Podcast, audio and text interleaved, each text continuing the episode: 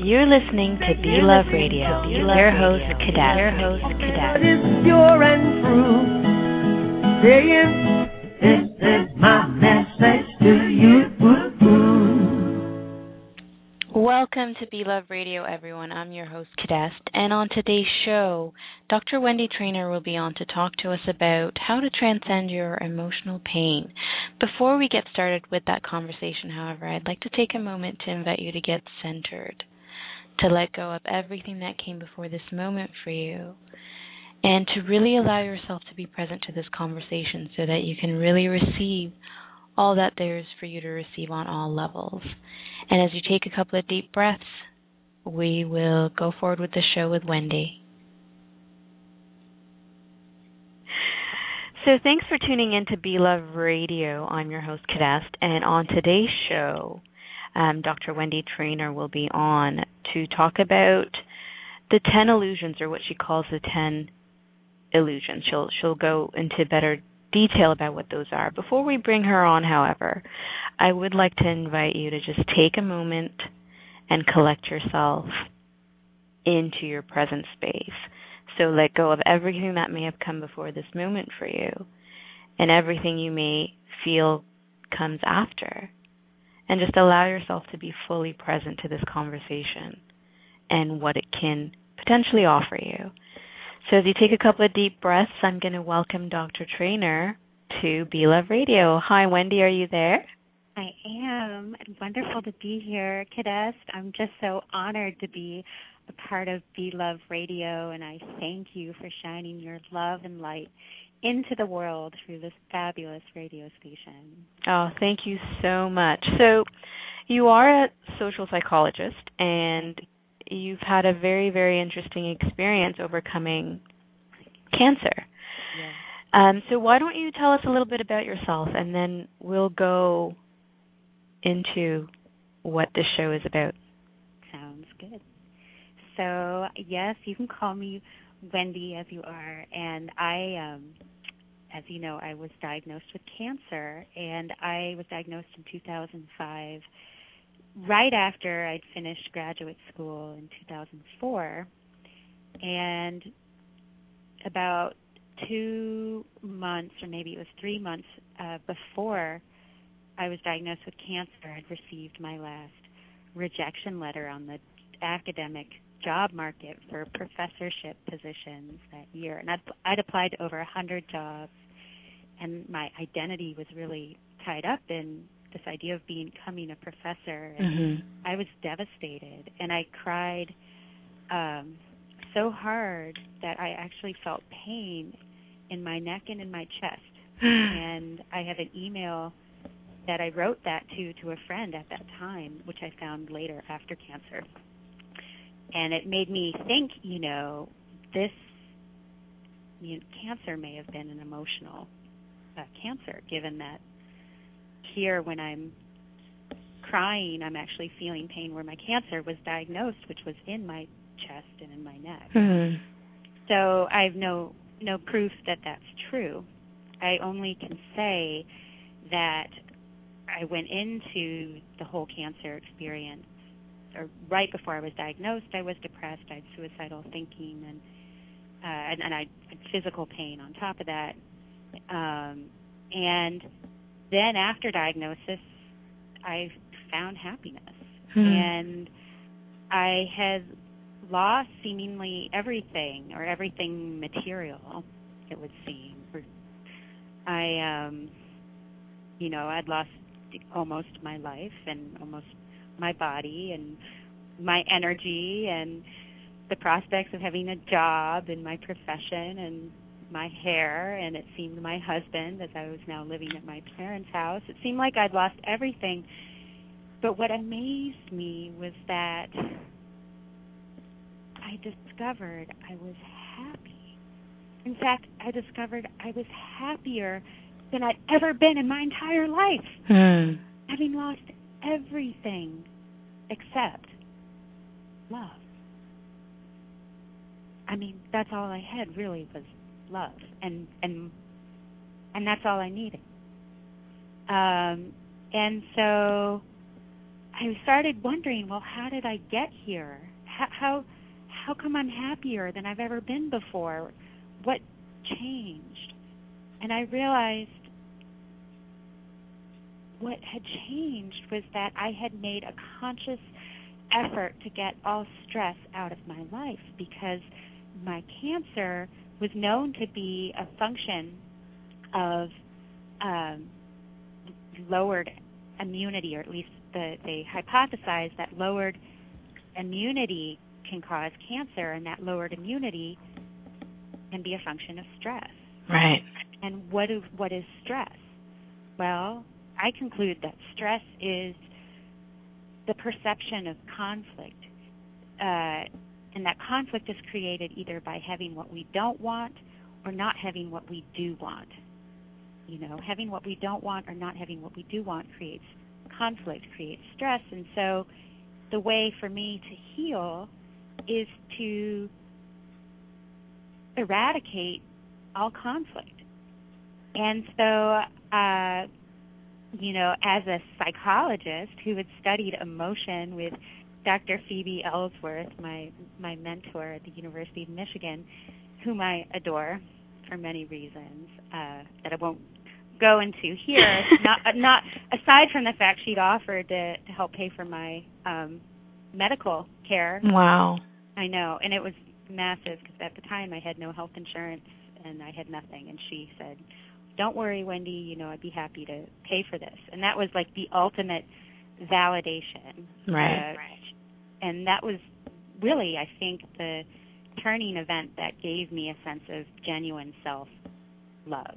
Mm-hmm. Uh, because I thought if she's willing to risk, you know, what would be hundreds, over a hundred thousand dollars to help me and my well-being, exactly, just so I could, you know, just so I can to live my dreams. Obviously, or I, I shouldn't say obviously, but I felt convinced that I must be a worthwhile human being because before that I'd suffered from shame and lack of self-worth and depression and just feeling inadequate. I felt inadequate almost all my life. And for that turning point, I finally felt like, wow, you know, maybe I really do deserve to be happy. And I think that gave me the impetus to really start making changes in my life. And I made these changes in three different ways or in three different arenas that I'll share with you. Um, one way I got conflict out of my life was through the realization that uh, negative emotion is caused by the perception of conflict. That is, and that's based even on Phoebe Ellsworth's uh, own work, my mentor's work. She had developed with um, a man named uh, Craig Smith something called appraisal theory, and the idea is that our emotions and our thoughts are intertwined or linked. Right. And anyone who meditates knows this, but for those of us who who may not be meditating yet, it's a really useful thing to know because it means if we change our thoughts, we can change our feelings. So I made a conscious effort to start thinking about love. Because love, as you say, is unity with all of life, right? It's Mhm. unity. And so I started focusing on love and I started focusing on how to turn my thoughts around in ways where they would feel good to me.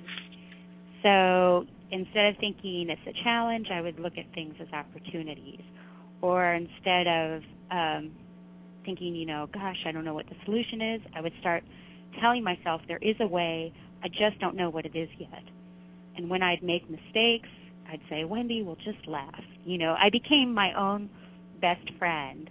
And I would just reframe everything if if I felt like a victim and actually there was one turning point when I realized I had a choice. I could continue to feel like a victim or I could feel like a victor or an absence of Right. victim, right?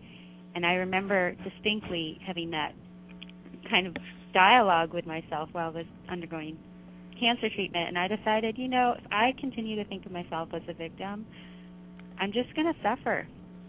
So I decided to to forgive people who I thought had maybe been on what should I say, have created conflict in my life. You know, I wanted to blame people outside me for the conflict I experienced. Right. Who had contributed to or, your experience or, of conflict? Or who I perceived as contributing to my right. experience right. of conflict. And instead I made a decision to take the responsibility and to own it and to say, okay, Wendy, I've created the conflict for myself. And, and as soon as I shifted the responsibility from someone outside me to myself, I was able to free myself because if it's myself who's creating the negative, right, then it's myself who can create the joy and peace. Yeah. And so what was awesome was I could feel my energy would go up when I was thinking about love or when I was thinking thoughts devoid of conflict. And I continued to do that. And I can share with you just four encouraging affirmation thoughts that I would tell myself. Yeah. Uh, okay. Here's one quote When I love myself, I love what is sacred. Hmm. Uh, and that just gave me permission to love myself because we're all, in my view, you know, divine entities. Right. Uh, another thing I would tell myself is, Wendy, when I when you don't have time for a walk, you need it most. You know. Hmm. and for me, walking is a form of meditation. It's a form of negative emotion release. Um, and here's another one. I would tell myself, I'm born anew each day to keep my focus on the present moment and to release the past. Perfect. Yeah, and then I'll leave you with one more little affirmation I would tell myself, uh, which I discovered through resisting what is is unfreedom. So I would tell myself, acceptance is freedom and appreciation is happiness. Because if we fail to appreciate the good things in our lives, we fail to appreciate the joy that's been given us. So hmm. we can appreciate it, then we can actually feel that joy. Beautiful. Uh, thank you. oh my gosh, I'm so excited. You think it is? no. Really help me. Mm-hmm. Yeah, no, that's it. Like all of those four points are really a way of collecting yourself back into that that center of power, back into that that capacity within us to recognize the beauty and the magic and the the abundance that's all around us and exactly. within us. Exactly. Just in four points. awesome. totally awesome. Yeah. So you've I mean you've touched upon um, you know, the negative emotion aspect and, and the, the power of stress in our experience. What I guess one of the, the first questions is we are talking about the ten illusions. What is the biggest illusion of all? That would be my first question. For and me. Okay. Yeah.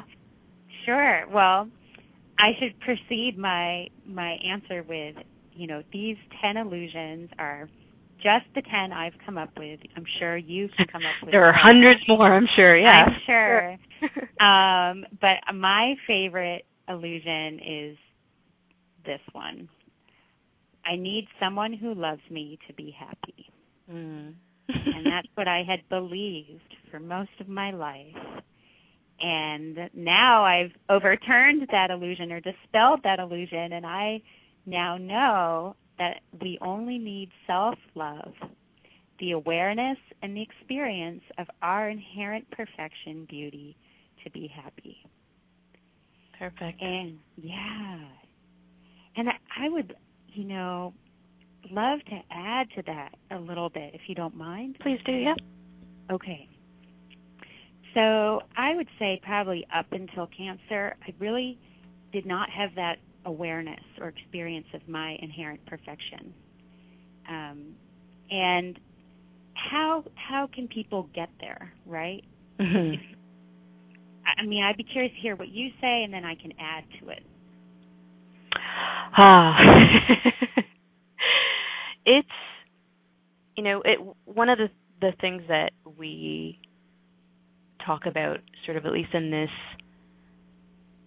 mm, circle of conversation, and and it's something that I post on Be Love Radio as well. It's it all comes back to me Mhm. in a sense, and it, it all comes back to you. Mhm. It's it like your your biggest illusion touches upon that, and and I think most of us have that reference for ourselves our our self recognition is conditional upon Mm. other people recognizing us other people seeing us other people rec- like acknowledging us so it's so well said.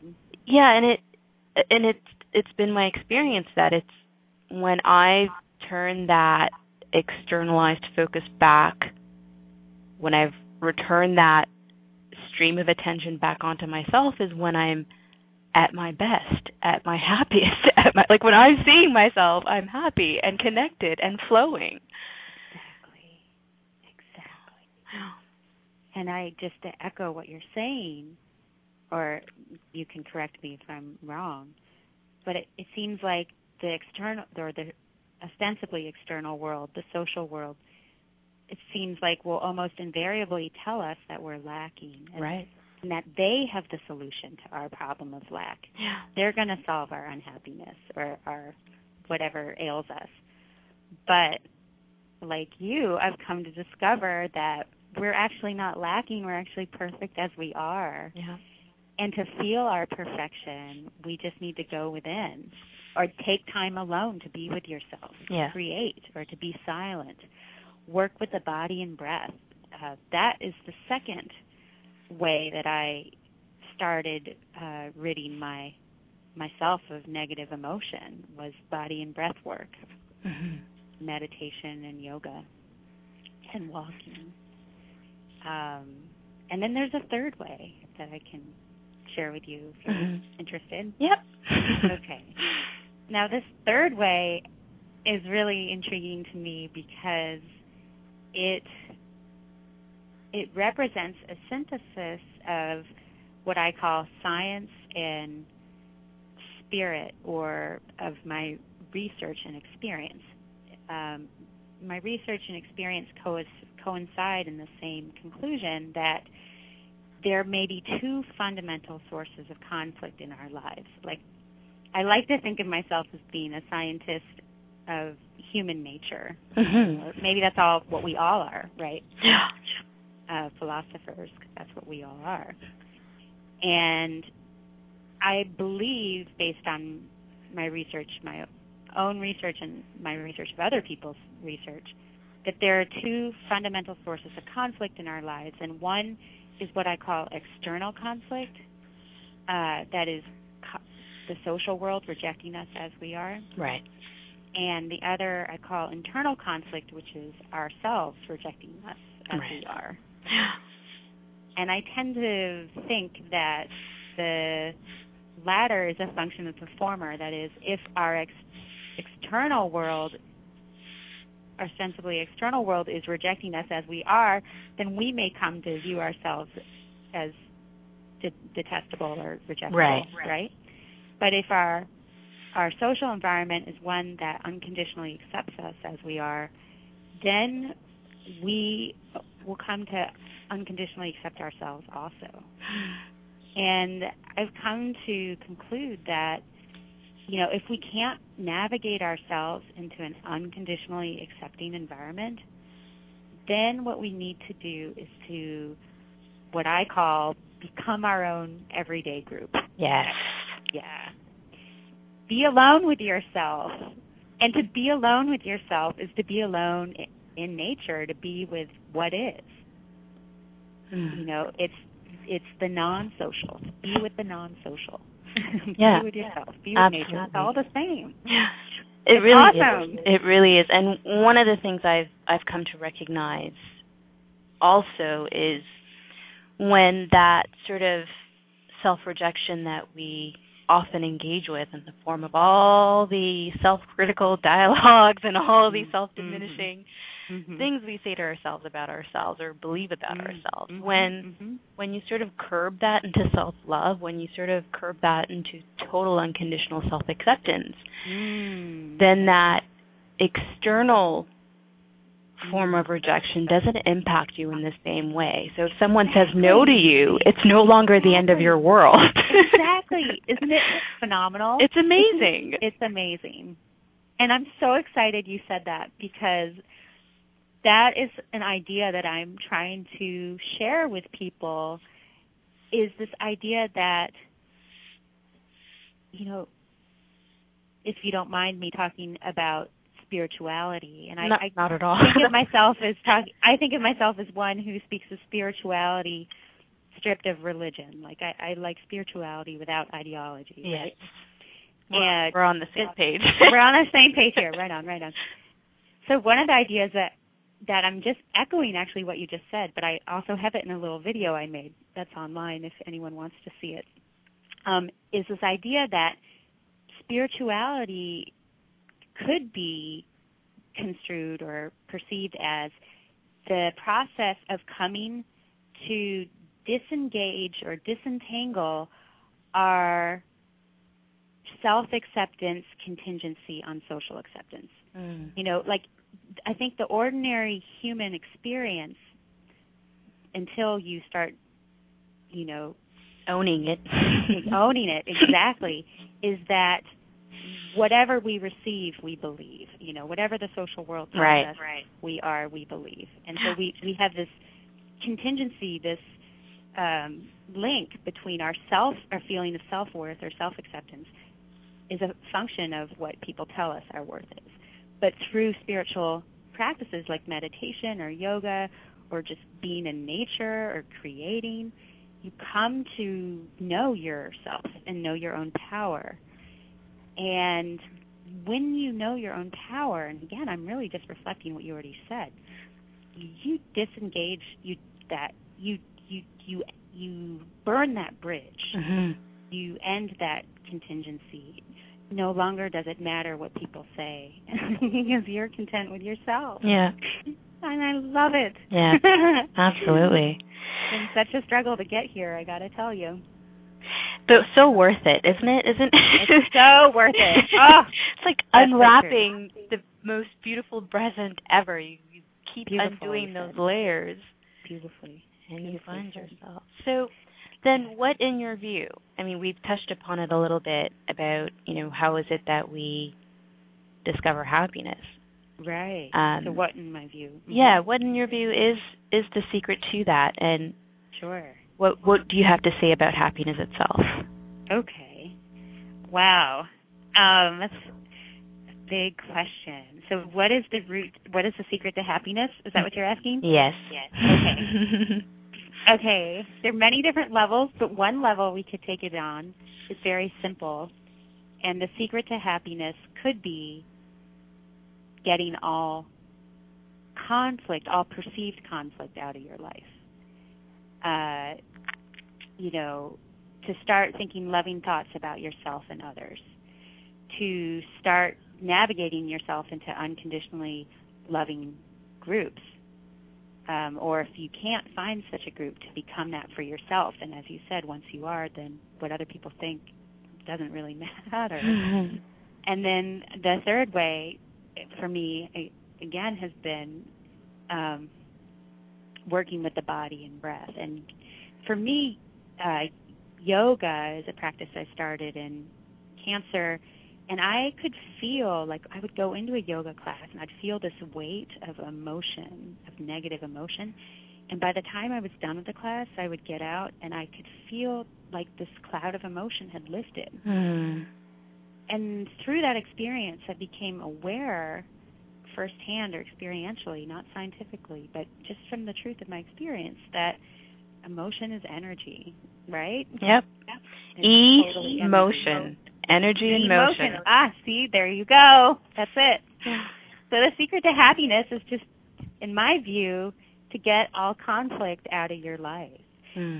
Um, and the three ways I do it is I call it mind love, body love, and social context love. And the mind love is thinking the loving thoughts about yourself and others and having that flexibility of thinking where you perceive you, you, you perceive yourself as having what you do want and as not having what you don't want. So if or I'll go back to that idea in a second. So that's the first way is the mind love. The second way is the body love, taking time alone with yourself to do body and breath work, like meditation is the best in my view. Mm-hmm. that's been the like road to to bliss. Uh, my experience. It's it's like um, taking a plane instead of riding a bicycle. Right. right. And then the third third way has been to navigate myself into unconditionally loving social settings or just becoming my own. Um, so going back to this idea of flexibility of thought, I remember reading a book right before I was diagnosed with cancer. I, I think it was by Thich Nhat Hanh, and I'm not positive, but I'm 99% certain. Okay. I'm almost positive. And in it, he was saying, You are not your anger. And I remember thinking, What does he mean? Of course I'm my anger. You know, Mm. like before cancer, before I started meditating, before yoga, I had the experience that I was on fire. If somebody had, you know, metaphorically speaking, shot an arrow at me with words, right? Right. had rejected me as I am, I would be in, inflamed with anger or emotion, and Mhm. I felt my whole being was on fire with anger. And so when I was reading this book about, oh, you're not your anger, I didn't understand it. Yeah. And I've now, in retrospect, after you know the experience of starting these body and breath work practices that have allowed me to raise my level of awareness um, or consciousness, that I now have come up with a little metaphor for what was going on. And do you mind if I share it with you? Yeah, please do. Okay.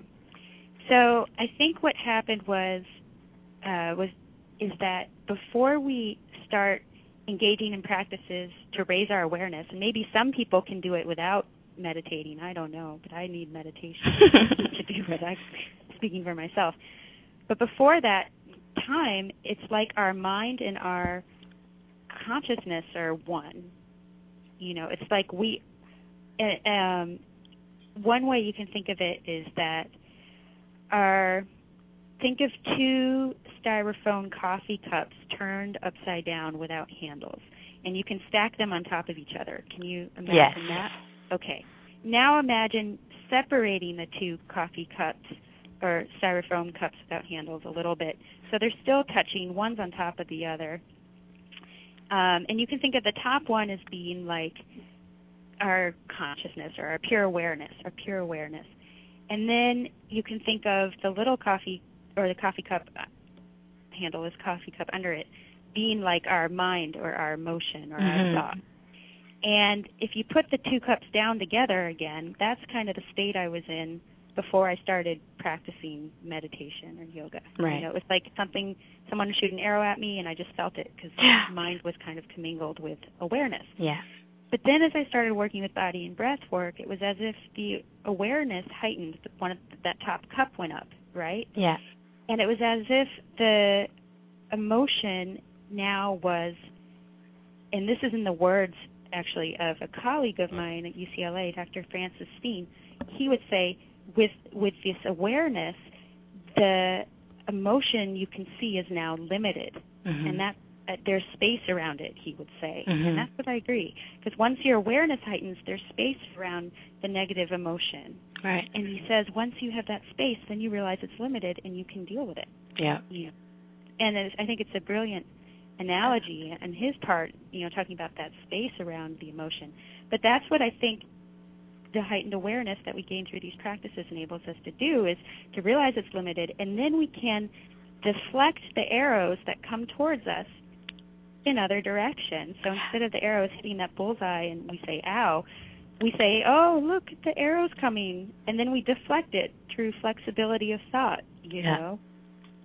And there's for anyone that's sort of engaged in meditation or yo- yoga, not just the physical practice, but Mm-hmm. the entire philosophy of yoga is, is that that that you've described it so well in in the experience of it that there is you know, when you're not sort of inquiring into your own nature, you tend to be completely entangled with the contents of awareness rather than awareness of its itself. Yes, that's exactly right. Thank you for saying it. Yeah. that way. That so, makes so so eloquent. Mm-hmm. Yeah, no, it's like if I I tend to image it in terms of, you know, awareness being the container and thoughts and emotions and everything being like mm. the little, mm. you know, mm. objects within the love container. It. I love it. That's much easier than the coffee cups. no, it works. It works because it we're works describing okay. the same thing. Absolutely. Okay, good, good, good, good. And it's that when you recognize that you're not your thoughts, you're not your emotions, you're not your body, you're not those yeah. objects appearing in awareness, you have the opening to be the container rather than mm. the body, the mind, the emotions and whatnot. So the entanglement dissolves and, and you're the field in which all of this, these mm. things are arising. And it it gives you that freedom. It's like, oh look, there is arising within what I am. Do I want to or do I want to play with something different? You know, you have right. that ability freedom. to that freedom. Yeah, absolutely. Mm. Beautiful. Abs- so good. so uh, we've touched upon um, having you shared the, the ten illusions with us, Ooh, and yes. I'd do you love- want me to share them all with you? Let's. I can do that. okay. Are you ready? Let's see here. Illusion one. This for me is is the biggest one. Well, I shouldn't say the biggest. This is maybe the one I struggle with. No, I can't say it's the most because all right, there's no isness. I mean, Okay. there's no s-ness to it. Okay, Okay. just is. Okay. Illusion one. I don't have enough time. Mm. And that's what I used to think is I didn't have enough time to be happy or I didn't have enough time to do what I loved. And now I've overturned that illusion and I tell myself we have enough time to do what we love. To think we don't have enough time is to lose it. To think we have enough time is to have it. Mm. And I realized that if I think I have enough time to do what I love, then I'm actually going to just do what I love. And I'll discover, oh, I had time to do it. Right? Yep. And so I, I like to tell people, because I have a little consulting practice here, and I tell people whom I work with, when you think you don't have time, declutter your mind. And what does that mean? Well, it means, you know, go meditate. Yeah. You know, Stop thinking inquire. that thought. Exactly. Inquire. Yeah. So, and I liken the mind as to a spinning wheel. Um, you know, sometimes it seems like the world outside us is moving so quickly, quickly, quickly, so fast we can't catch up. And then I, I remember, oh, it's not the world that's spinning so fast. Mm. It's my mind, the thoughts that are spinning so fast. Right. But I need to go, you know, meditate and then slow down, or or, or even eliminate thought completely. And then you realize, oh, you know, I already have everything I want. All right. I'm here. Yeah. So here's illusion number two. Uh, there's no solution. So I felt like I thought that a lot uh, throughout my life. There's no way to do this. I don't know how to do this. There's no way. Well, now I tell myself there is a solution. We just don't know what it is yet. Mm. And and that gives me such a uplifting feeling, you know. Um, even John Lennon said, you know, there are only solutions. And one of his songs, have you ever listened to his song, um, Watching the Wheels Go Round? I have. Uh-huh. And have you listened to the lyrics? They're pretty fun to listen to, uh, at least if if you meditate, because it's all about how the world thinks he's crazy because he's he's jumped off the merry-go-round of you know what the material world wants of him Mm-hmm. or what you know society wants of him. And he just does nothing but watch the wheels go round and he's so happy. And it makes me think of you know this little sutra or or inspirational quote you know choose your term uh make time to do nothing you know? It's doing nothing can be such a wonderful thing. Yeah. Uh so okay so you're ready for number 3 here's number 3 Okay. I'm incapable. That's an illusion. And now I tell myself, instead, Wendy, to try is to succeed. So, and I've come to realize that if I just try to do something, that that's good enough. Mm. And it, so now I pat myself on the back even if I just try, just as I would for like a 3-year-old. Right. You know, we treat our treat yourself as you would a baby lamb or a, a beautiful little child. You know, every child is beautiful. You know, so we tell ourselves good enough if we just try. That's enough. And maybe I can add to that um, was something I wrote to myself yesterday in my journal. My journal now consists of scraps of paper, which I just kind of pile together at this point. But the idea was in the past, I'd always heard no, no, no. And I'd come to expect, you know, people to continually tell me no, I couldn't do it. Even with, um, you know, writing the books that I, I've only published one, but I have an upcoming book series and other books. But, you know, starting my own little consulting practice, doing all these things I wanted to do. I thought everyone would say, no, you can't do it. But I told myself, well, I'll just try, you mm-hmm. know, expecting they'll say no. And they said yes, you know. So it's like you just got to try because you never know. You need to test. If you have limiting beliefs, you need to test them so you can find out what's really true. Perfect. Okay, good. So here's the fourth uh, illusion I've written down um, life is meaningless, and that's also what I had experienced up until my cancer uh, experience. And I came to discover, Wendy, life is meaningful if you perceive meaning. Rather than search for meaning, create the meaning in your life. And that was like an awakening for me to realize – wow, I can stop searching for meaning and simply create it. Power, empowering and powerful. Empowering, yeah, exactly. Thank you. Um, and then here's my fifth illusion, which I've transcended. I don't deserve to be happy. Hmm. And now I know. I know it in my heart, and I know it from meditation. I just know. Even from science, I would say, I know uh, we deserve to be happy. Happiness is what I call our basic state. And I guess one reason why I think we deserve to be happy is well, science shows that health deterioration goes hand in hand with stress or the perception of conflict, i.e., negative emotion. Mm-hmm.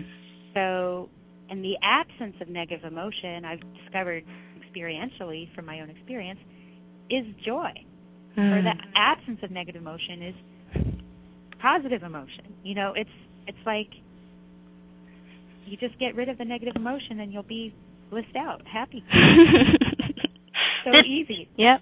It's the under the underlying essence of our being is that Isn't bubbling it? I don't know what to call it. Bubbling joy. Yeah, and it's it's masked by the stress, the negative yes. emotion. Yes, it's almost like the negative emotion are clouds that cover up the sun of yes. our being.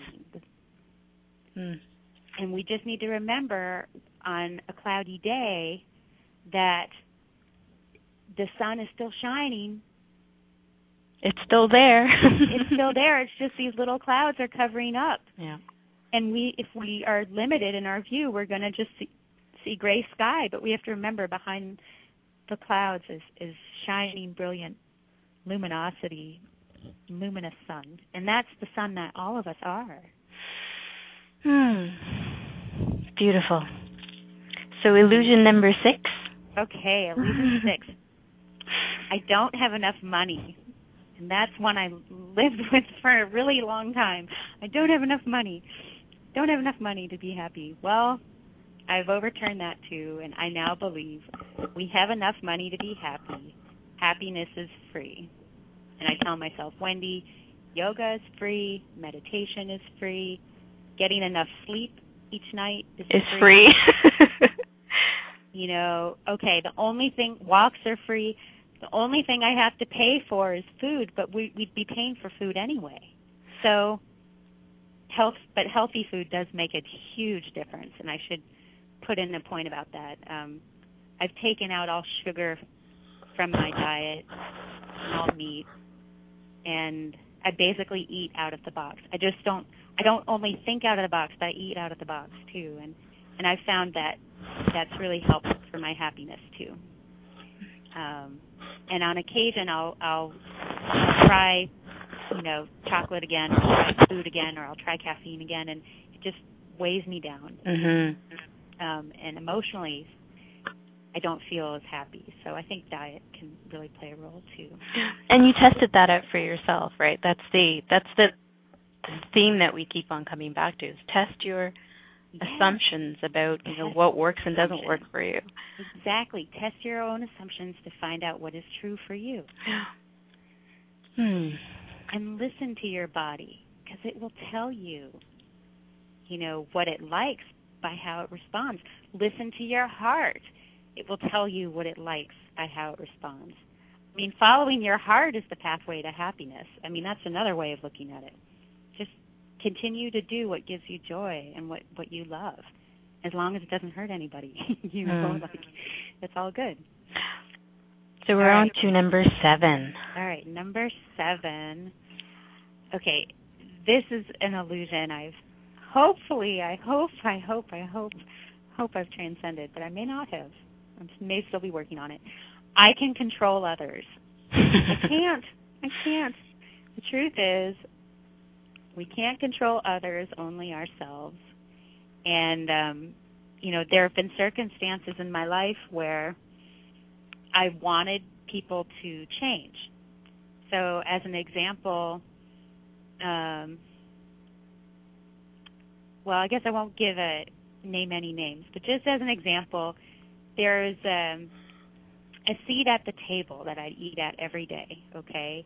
And my seat at the table was always covered over with other people's clutter.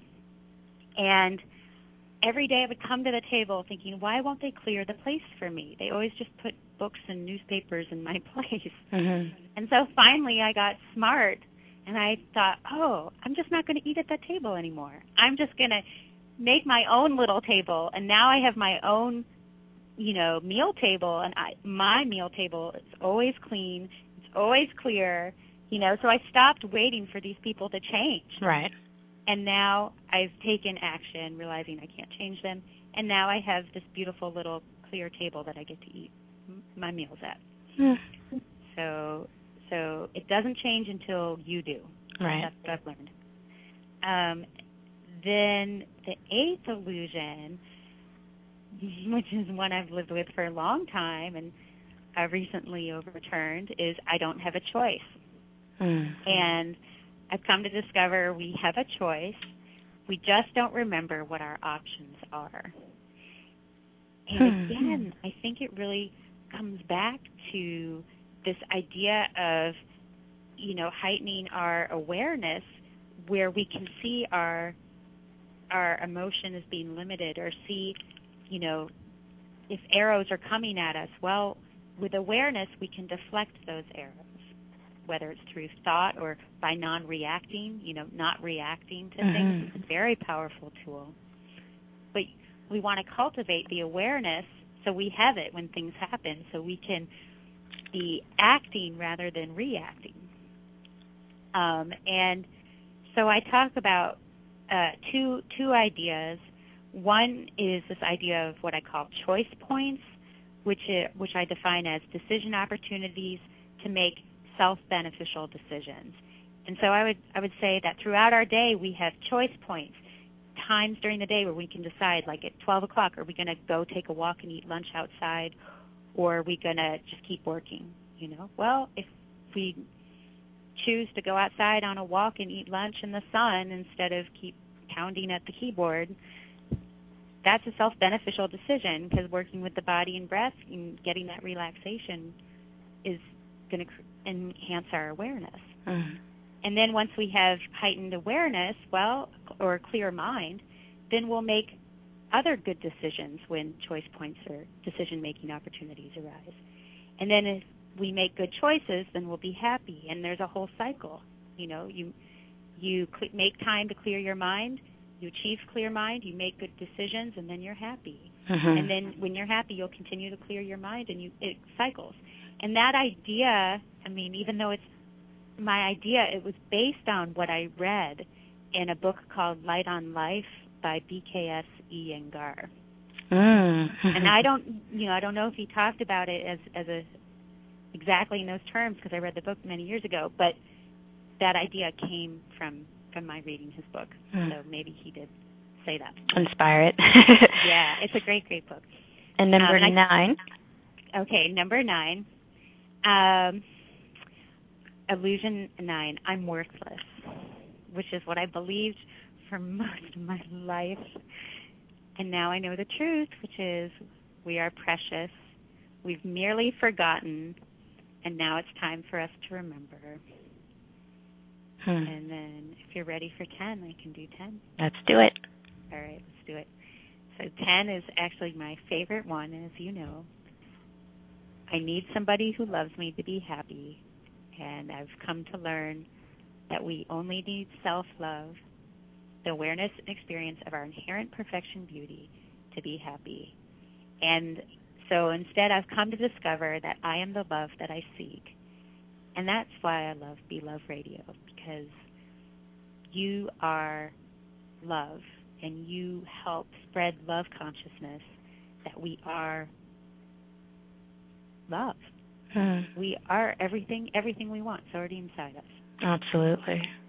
Absolutely. And I, I love that that's, you know, the final, the 10th illusion is, is that very core recognition that brings us back to ourselves. So what a perfect, perfect note to, to begin to wrap this conversation in. We are um, nearing the end of our show, but before we, we, we do, I'd love for you to tell listeners how to get your first book, how to um, get in touch I'm with so you if they want to, and you know, keep be updated on on your upcoming books as well. Great, so great, great. So, so let me make sure I got the question right.